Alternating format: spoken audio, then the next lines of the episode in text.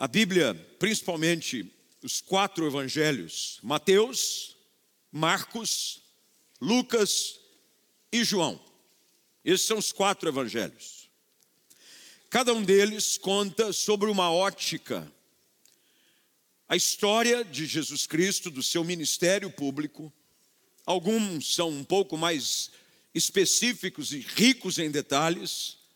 Começam com a genealogia, contam detalhes de milagres que outros registram, mas que não falam com tanta riqueza de informação. Nem todos os milagres aparecem nos quatro evangelhos. Mas um milagre, somente um milagre, ele é narrado pelos quatro evangelistas. Não foi ressurreição de mortos, não foi cura de enfermos, não foi nada daquilo que Jesus realizou com as suas muitas ações poderosas, mas sim foi esse episódio. O único milagre registrado nos quatro evangelhos é o milagre da multiplicação dos pães e dos peixes. Alguma coisa, primeiro, nós precisamos aprender com esse aparentemente mero detalhe. Primeiro, porque nada que Deus faz é por acaso. Deus, de alguma forma, quer ecoar ainda mais a lição que aprendemos neste episódio. Ele é narrado com óticas diferentes por esses quatro evangelistas. Cada um deles contribui, trazendo riqueza para este episódio tão maravilhoso e cheio de impossibilidades. Proporcionalmente falando, é o episódio mais cheio de improbabilidades do que qualquer outro. Primeiro, pela proporção de pessoas que se encontravam.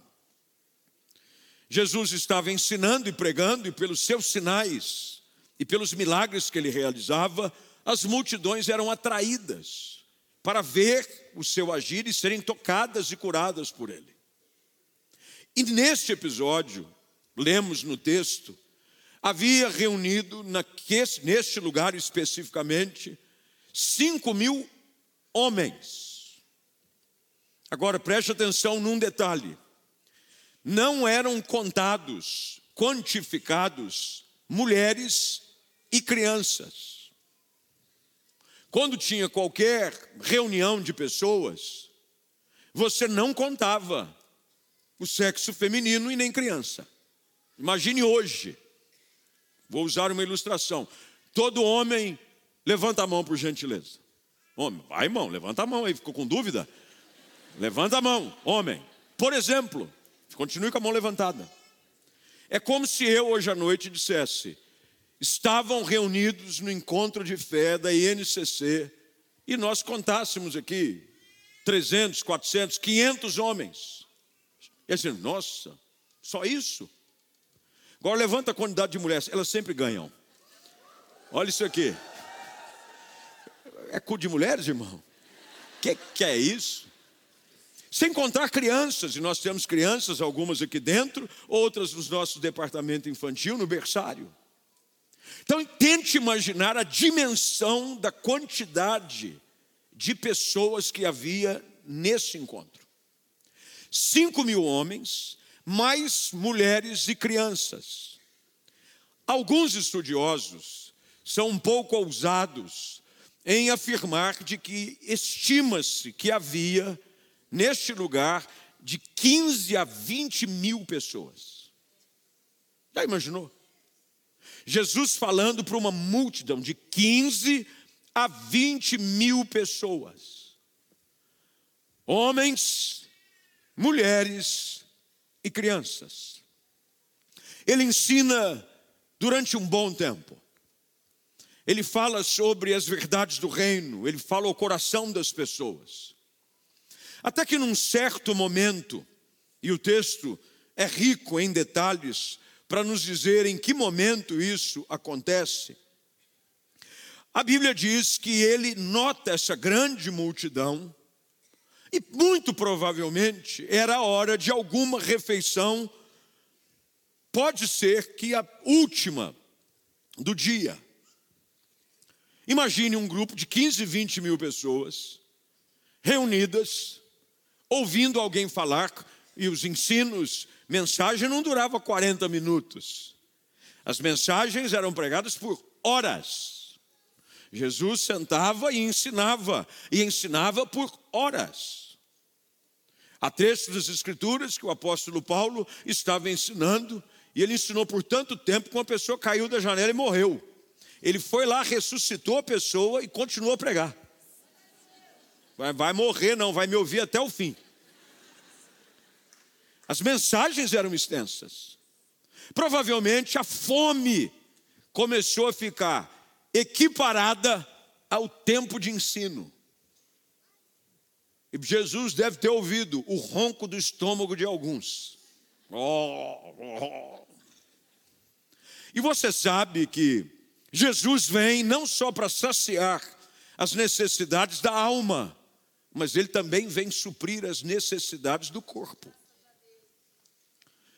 Jesus, então, nesse quadro, aonde tem muita gente, ele leva os discípulos a enfrentar um, uma pergunta, um quadro de impossibilidade.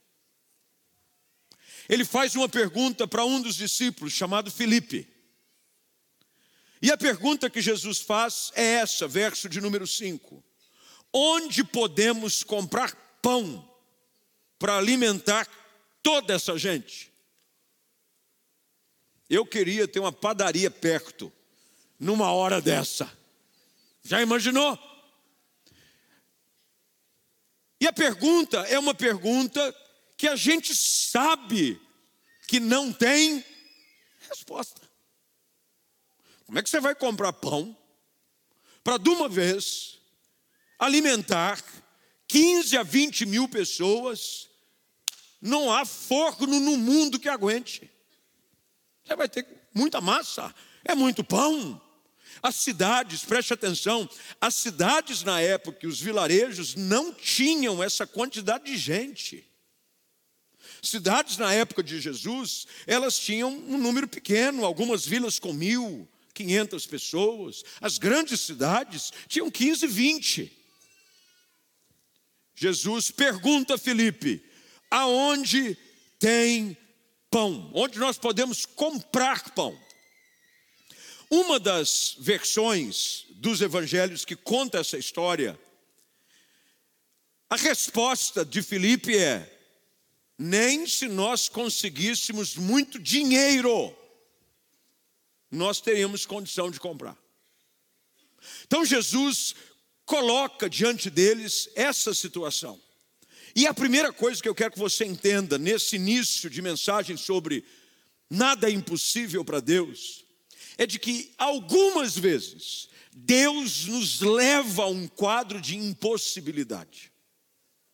Há muitos quadros e situações de impossibilidade que Deus nos coloca para nos ensinar algumas lições que só num cenário como esse nós iremos aprender.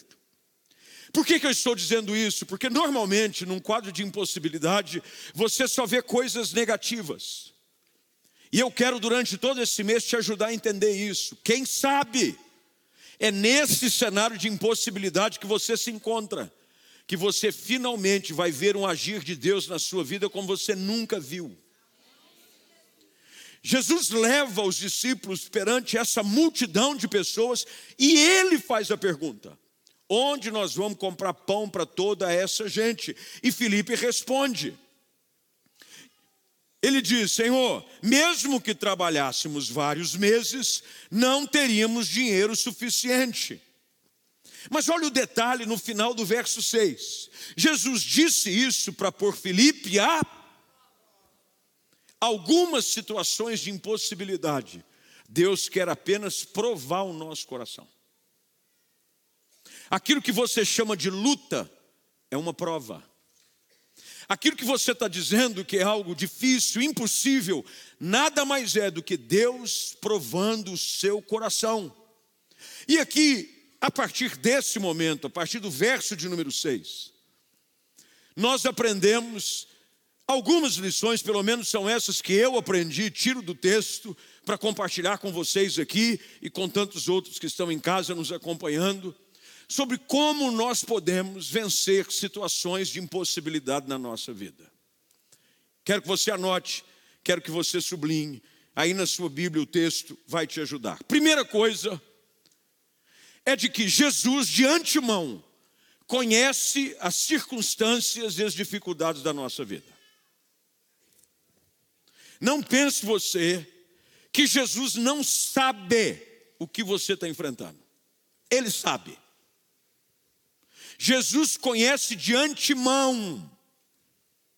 Veja o que o texto diz: que Jesus perguntou isso a Filipe, porque ele já sabia o que ia fazer. Jesus já sabe qual é a sua luta. Porque às vezes, quando situações de impossibilidade surgem, temos uma tendência de dizer: Deus não conhece a minha dor. Deus não sabe o que eu estou sofrendo. Deus não se importa comigo, e isso não é verdade. Veja todo o cenário com as suas 15, 20 mil pessoas. Ali, Jesus já sabia, ele estava observando. Ele conhecia não só em número, ele conhecia cada pessoa, porque Jesus conhece cada um de nós em reuniões grandes como as que nós temos aqui na igreja, é muito difícil, para não dizer impossível, nós temos contato direto uns com os outros. Tem gente que quando chega no carro, o irmão que está sentado aqui na frente está começando a sair da igreja. É difícil. Os pastores, a mesma coisa, nós não conseguimos ver todo mundo. Não conhece, conseguimos conhecer a todos pelo nome, alguns de vista, e não é raro, aliás, é muito comum, pessoas nos encontrarem num lugar ou no outro dizendo: Ô pastor, tudo bem? Por educação, diz: opa, bem. E a gente deve me conhecer de algum lugar. Eu sou lá da igreja. Eu digo: que vergonha. Não conheço. Difícil. Com Jesus não é assim.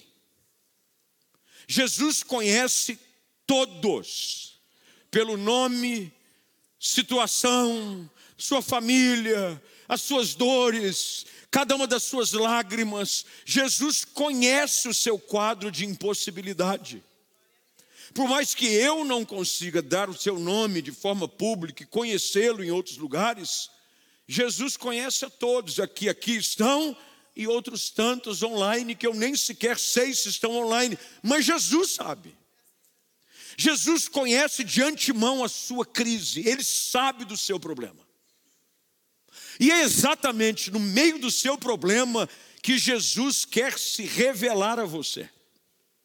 Normalmente, no meio dos nossos problemas, em meio às nossas crises e impossibilidades, há uma grande oportunidade da revelação do poder de Cristo na nossa vida. Pastor, isso quer dizer que se Jesus sabe, por que, que ele não faz nada? Você que acha que ele não vai fazer nada. Porque o texto diz que Jesus já sabia o que ia fazer. Então aprenda isso aqui hoje à noite, logo de cara.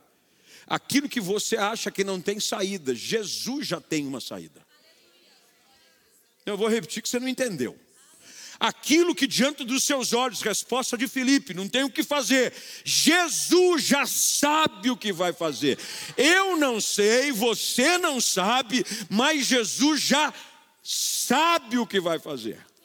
Tem gente que acha que Jesus, ah, ele não sabia de nada, coitado, foi pego de surpresa. Tolice! Ele não só sabe o que você está passando, ele não só conhece a sua dor, mas como ele já tem uma resposta preparada para você. Mas em meio a esse processo, Deus quer trabalhar na nossa vida. As nossas situações de impossibilidade servem para apurar e depurar a nossa fé, para nos fazer crescer, para dar respostas como essa de Filipe, que revelam a nossa falta de fé.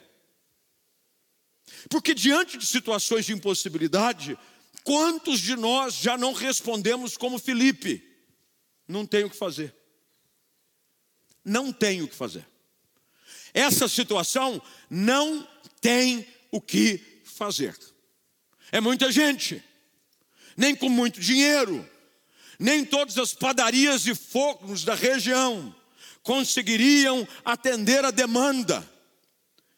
E em meio às nossas impossibilidades, Deus está querendo nos mostrar o quão débil e fraco nós ainda somos. Pastor, mas por que, que Jesus quer me mostrar isso? Para mostrar que nós precisamos crescer um pouco mais e aprender a confiar mais. Portanto, Jesus conhece a sua circunstância, Jesus conhece a dimensão da tua dificuldade. E Jesus já está com uma resposta preparada. Segunda coisa que esse texto nos ensina, e eu estou aqui nada mais do que te ajudando a enxergar no texto essas verdades, é que Jesus, de uma forma talvez incompreensível para nós, já tem um plano que Ele quer que nós nos envolvamos nele. Deus tem um plano, mas o plano de Jesus quer envolver você como resposta também. Jesus não poderia muito bem, do nada, fazer pão brotar. Durante 40 anos no deserto, o povo foi alimentado todos os dias com maná que descia do céu e com codornizes, frango assado todo dia. Por isso que eu acho que eu tenho uma inclinação para frango assado. Todo domingo, lá em casa, é dia de frango assado de padaria. Eu acho que é a minha raiz hebraica. Eu gosto de um frango assado. Jesus podia. Mas aqui há uma coisa que eu e você precisamos entender: na solução que Deus tem, ele quer te envolver. Deus quer te envolver na resposta. Você é parte da solução para aquilo que você julga ser impossível. Ele não precisava ter perguntado para Felipe, para os discípulos, ver o que pode fazer. Ele poderia ter resolvido tudo sozinho, mas essa é a beleza do Evangelho e da pessoa de Jesus Cristo. Ele tem prazer em nos chamar para caminhar com Ele e participar daquilo que Ele quer realizar na nossa vida. A solução para o seu casamento envolve você. Porque às vezes você diz, Jesus, você precisa mudar a pessoa lá, porque ninguém aguenta, hein? Aí Jesus está dizendo para você, mas ninguém te aguenta também. Você pensa o quê? Jesus está perguntando para Felipe, para os demais: Aonde nós vamos conseguir comprar pão para todo esse pessoal? Como é que eu sei que houve uma agitação entre todos os discípulos? Porque no verso de número 8 diz que então um de seus discípulos. Jesus deu aquela provocada geral. Gente, tem um problema, tem uma dificuldade. Nós temos de 15 a 20 mil pessoas, homens, mulheres e crianças, que precisam comer. O que vocês vão fazer para ajudar a transformar essa situação de impossibilidade em um milagre? Já imaginou? Eu? Mas como assim? Um discípulo deve ter olhado para o outro. Ele está falando, é contigo. Não, ele falou Felipe. Não, mas ele falou Felipe, mas olhou para você. Porque nós somos muito fáceis de querer que alguém traga a solução para o nosso problema. Mas a gente não quer se envolver. É igual a pessoa dizendo: Eu preciso me recolocar no mercado de trabalho. Ora por mim. Eu posso até orar. Mas se você não melhorar o seu currículo, se você não se esforçar para estudar um pouquinho, E se você não levantar cedo e começar, eu fiquei impressionado com aquilo que aconteceu ontem à noite aqui. Segunda-feira à noite, nós temos uma reunião para empresários, profissionais liberais. Todo mundo aqui é bem-vindo, viu? Toda segunda-feira eu estou aqui. É uma reunião rápida, de uma hora. Eu falo sobre princípios do reino de Deus para os seus negócios. Uma bênção. Acabou aqui segunda-feira ontem. Um rapaz me procura, falou: Pastor, posso falar contigo? Falou: Vou atender um casal, tem que ser rápido. Ele tirou um currículo de dentro de uma pastinha e falou assim para mim: trouxe o currículo da minha mãe. Ela está precisando ser realocada no trabalho. Eu estou pedindo ajuda, estou levando onde eu posso, para saber se tem uma oportunidade em algum lugar. Eu falei para aquele moço: eu vou arrumar um jeito de te ajudar, porque Deus sempre produz milagres no ambiente de cooperação. Agora, você quer que a coisa. Eu quero crer no impossível, de bração cruzado. Deus vai abrir uma porta, eu creio. Enquanto isso, eu durmo. Porque eu não quero atrapalhar Deus. Então, como eu não quero atrapalhar, eu vou ficar aqui dormindo em casa, descansando no Senhor. Ah, cria jeito. Jesus está provocando os discípulos. Corre. A gente percebe que todo mundo que estava ouvindo Jesus foi pego desprevenido entre 15 e 20 mil pessoas, das duas, uma, ou a maioria não tinha comida, ou a maioria não queria compartilhar o que tinha. Duvido que em 15, 20 mil pessoas só arrumou um menino com cinco pães e dois peixes. Duvido. Todo mundo tem um chiclete no bolso tem uma barra de granola. É ou não é? Tem um pacote de amendoim. Tem alguma coisa. Jesus está ali querendo provoque as pessoas, provoque as pessoas, que elas contribuam. O plano de Deus para mudar essa sua situação envolve você. Às vezes você está dizendo, Deus, qual é a solução para mudar a realidade da minha casa? Deus manda dizer para você: vai para o espelho, meu servo, que eu te mostrarei a quem eu quero usar. Você. É você. Felipe já dá uma ensaboada no assunto, é muito dinheiro, não sei como é que está, mas eu gosto do espírito cooperativo do discípulo chamado André. André arruma um rapaz. Verso 9. Esse rapaz vai lá, André o chama e diz: Vem cá, que estou precisando da tua força. Tem alguma coisinha aí? Ele deve ter dito: oh, trouxe um lanchinho aqui, porque eu acho que esse rapaz era meio gordinho.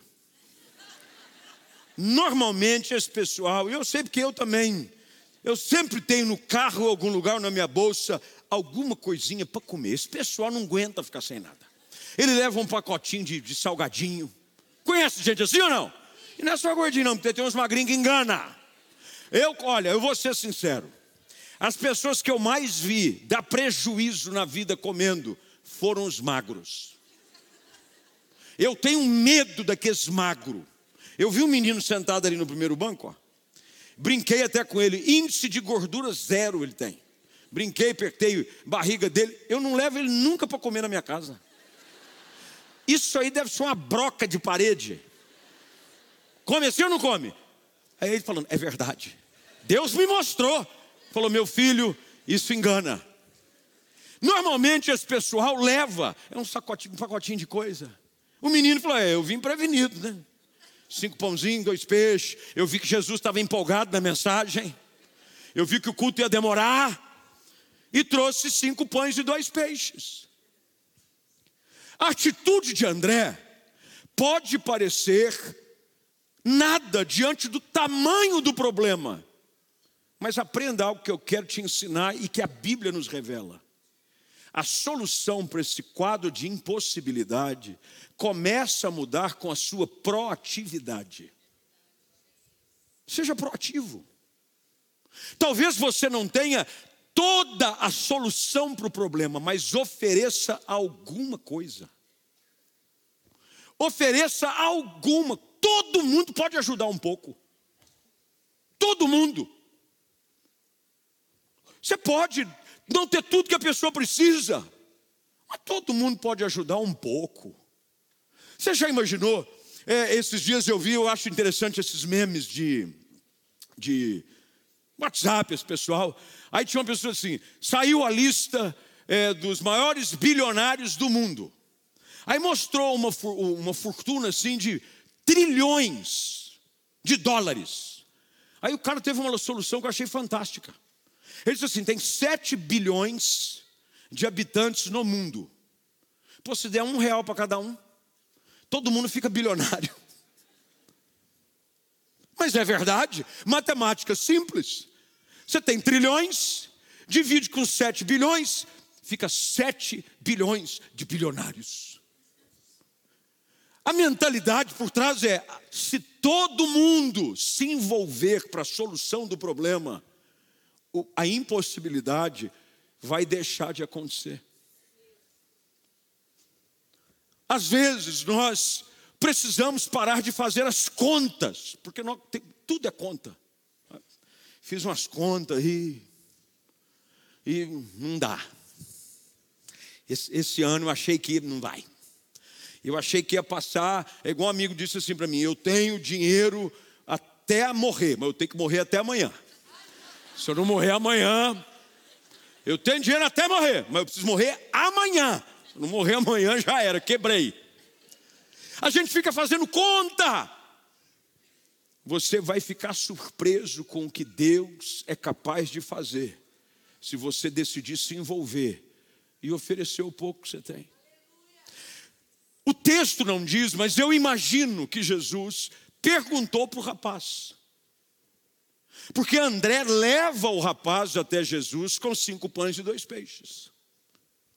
E muito possivelmente, Jesus possa ter perguntado para o rapaz: Você se importa de compartilhar os seus cinco pães e os seus dois peixes com 15 mil pessoas?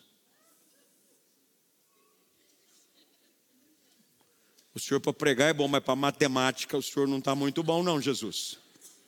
15 mil, cinco pães, dois peixes. Porque Jesus não toma nada de nós, Ele pede. Quando Moisés é levantado para ser o grande libertador do povo, depois de um cativeiro de séculos no Egito, Deus levanta Moisés para ir até Faraó e dizer: Deixa meu povo ir para que me adorem no deserto. Moisés olha para a sua incapacidade, porque esse é o nosso problema. Nós medimos o tamanho da nossa dificuldade pela nossa capacidade. Não é assim que funciona. Nenhum de nós sequer tem poder para resolver um problema pequeno, se for porque até mesmo o ar que respiramos é Deus quem dá. Moisés diz: Eu tenho língua pesada, estou aqui fugido, porque eu tive que fugir do Egito, porque eu matei um soldado. Eu estou cuidando do rebanho do meu sogro, você não sabe o que é a luta trabalhar com meu sogro. Trabalhar com sogro não deve ser fácil. Manda outro no meu lugar. Deus pergunta para ele: O que é que você tem na mão? Ele diz: Eu tenho um pedaço de pau, um cajado. Agora imagina, só para você ter uma ideia, Deus está levantando Moisés para quê? Libertar. Hum, é, acredita-se de que um milhão e meio a dois milhões de pessoas estavam escravas no Egito, com um pedaço de pau. É o que você precisa, Moisés. Pega o pedaço de pau aí. Não, mas eu só tenho um cajado. Deus, é um cajado. Não é nem aquele do Senhor dos Anéis que faz assim. É um cajado normal. cajado de. Que Deus está ensinando a Moisés, o que Jesus está ensinando a Filipe, a André e todos os seus discípulos é: não importa o que você tem, coloque à disposição de Deus. Seja proativo, colabore, você vai ficar surpreso com o que Deus pode fazer com o seu pouco.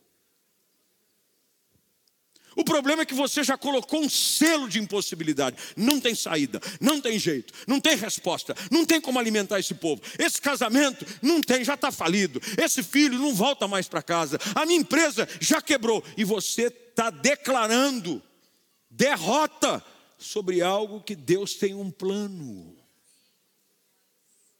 Lembre-se do que o texto diz: Jesus já sabia o que ia fazer, e você está indo contrário dizendo, não tem jeito, e Deus disse, não só tem jeito, como eu já tenho um plano. Fica. Agora eu quero provar o seu coração. No meio dessa situação, Jesus agora pega os cinco pães, os dois peixes, e ele faz algo que eu acho fantástico aqui. Verso de número 10. Diga ao povo que se Isso quer dizer que estava uma agitação. Ele mandou sentar é porque eles estavam de pé. Você não manda sentar quem está sentado. Você manda sentar quem está? Devia estar um alvoroço. que nós vamos comer, hein? Sei não, hein? Chegou um rapaz lá com cinco pães, já estou de olho. Vou dar uma colada mais perto. Porque é igual festa que tem pouca coxinha. Você já fica perto da porta da cozinha tem estratégias para você se alimentar. Você já vai perto de onde é a fonte da comida. O pessoal já falou, vou chegar mais perto. E um alvoroço, senta, nós precisamos arrumar um jeito. E provavelmente começou a ter um burbúrio. Pai, já está tarde. Essa hora não tem mais jeito. Não dá tempo, é longe. Nós não conseguimos chegar todo mundo começou a ficar agitado, porque diante das preocupações da vida, a nossa tendência é ficar agitado. Nós ficamos agitados. Vamos resolver, como vai resolver essa situação? Pouca comida, rapaz. Você conhece o menino do pão lá? Não conheço. Ele não é o filho da dona Zezinha lá? Deve ser, rapaz. Pergunta, fala para ele rachar o peixinho no meio.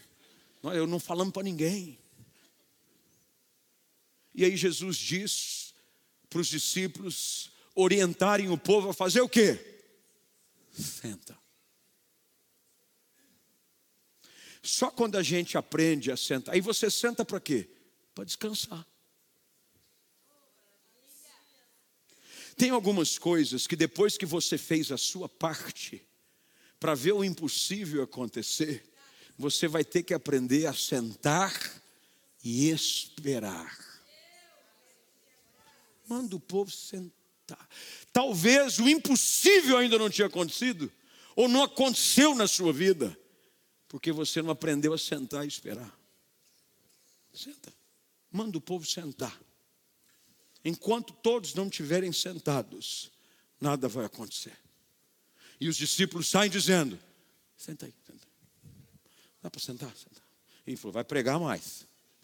Achei que já tinha acabado. Mandou sentar de novo. Senta, senta, senta. Há momentos que nós precisamos apenas esperar em Deus. Bom é aguardar a salvação do Senhor, diz a palavra, e isso em silêncio. Você está muito agitado, você está muito preocupado. Se você já fez sua parte, deixa agora Deus fazer a parte dele. Aqui também há uma estratégia de Jesus, porque Jesus era estratégico. Tudo que Jesus fazia era de uma forma consciente e intencional. Primeiro, que de pé ninguém ia conseguir ver nada. Jesus prepara um auditório. Todo mundo sentado. A Bíblia diz que eles estavam sentados na grama. Todo mundo sentadinho. E quando todos se assentam, chega exatamente o momento ápice em que estão todos olhando para quem? E para os pão. Jesus pega o sexto, o que a Bíblia diz, verso de número 11. Jesus tomou os pães, todo mundo sentado, Jesus de pé, e mostra para o povo: a comida de vocês aqui, ó. 15 a 20 mil, cinco pães, dois peixes. O povo dizendo: hum, deu ruim. Quem está sentado no fundo já era. Não chega aqui nunca. Jesus está mostrando quantos eles são e o pouco que tem. E aí Jesus realiza um ato que todos podem testemunhar. A Bíblia diz que ele pega os pães. Imagina a cena, está aqui o texto agradeceu a Deus e repartiu entre o povo. O que eu acho, eu acho, o texto não traz detalhes, em nenhum dos outros três evangelhos também, de que Jesus pegou os doze e repartiu porções para que cada um tivesse um pedaço do pão. E dizia: pega o seu pedaço e passa para trás. Pega o seu pedaço e passa para trás. Pega o seu pedaço e passa para trás. E na medida que se passava, cortava o pedaço, ia para trás. O de trás pirava o pedaço. E não acabava nunca. E não acabava nunca. Aí o peixe, ele fez a mesma coisa, ele pega os dois peixes. Não pense você que era atum. Os peixes da região, eu já estive lá inúmeras vezes. Normalmente, o peixe típico, porque ele estava onde? Mar da Galileia. No Mar da Galileia, você sabe o que, que tem? Tilápia. É isso aqui, uma boa, hein? Estou dizendo uma tilápia sarada, de academia, bombada. Eu já comi várias vezes, lá eles chamam de peixe de Pedro, mas é uma tilápia. Duas tilapinhas. levanta para o céu e diz: Senhor, graças te dou. Começa a passar o peixe. O cara tira um pedaço do peixe. E o peixe nunca acaba. E o texto diz que todos comeram à vontade. Mas qual é a lição final que nós aprendemos para esse cenário de impossibilidade se transformar num cenário de milagre.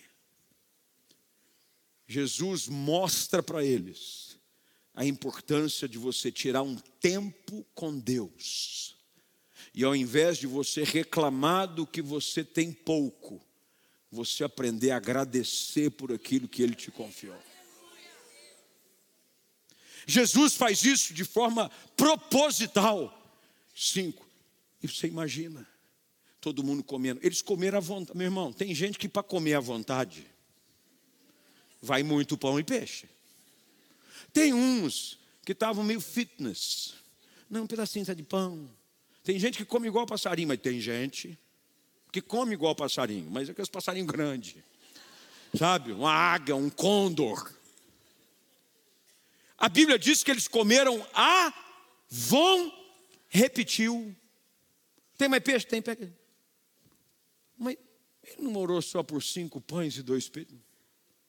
Mas alguma coisa aconteceu quando o povo aprendeu a compartilhar.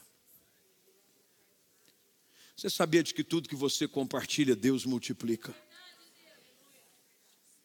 Tudo aquilo que você põe à disposição de Deus, Deus faz algo maior na sua vida. E o texto diz que todos comeram à vontade e sobraram doze cestos cheios. Só tinha cinco pães, dois peixes. Mas Deus está ensinando através de Jesus Cristo, aqueles 15, 20 mil e aos discípulos, tudo que você compartilha, Deus multiplica com sobra. O texto também não diz, mas eu imagino. Todo mundo comeu, mandaram recolher. Cadê o rapaz que deu os cinco pães e os dois peixes? André deve ter dito: Esse aqui é o moço. Jesus deve ter dito para ele: Quantos pães você deu? Cinco pães, dois peixes.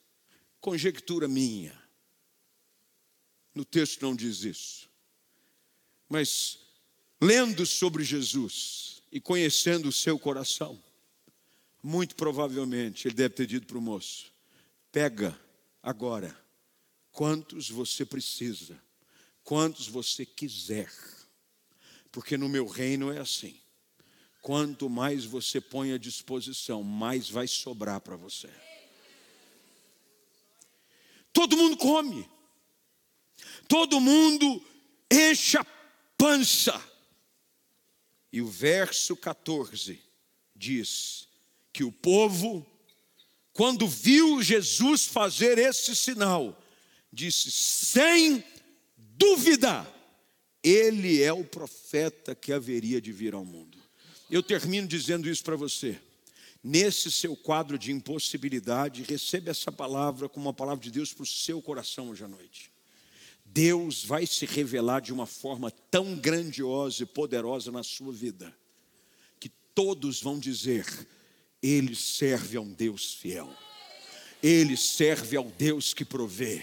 Ele serve ao Deus que muda realidades. É a família dela, ela, sua casa, servem ao Deus do impossível.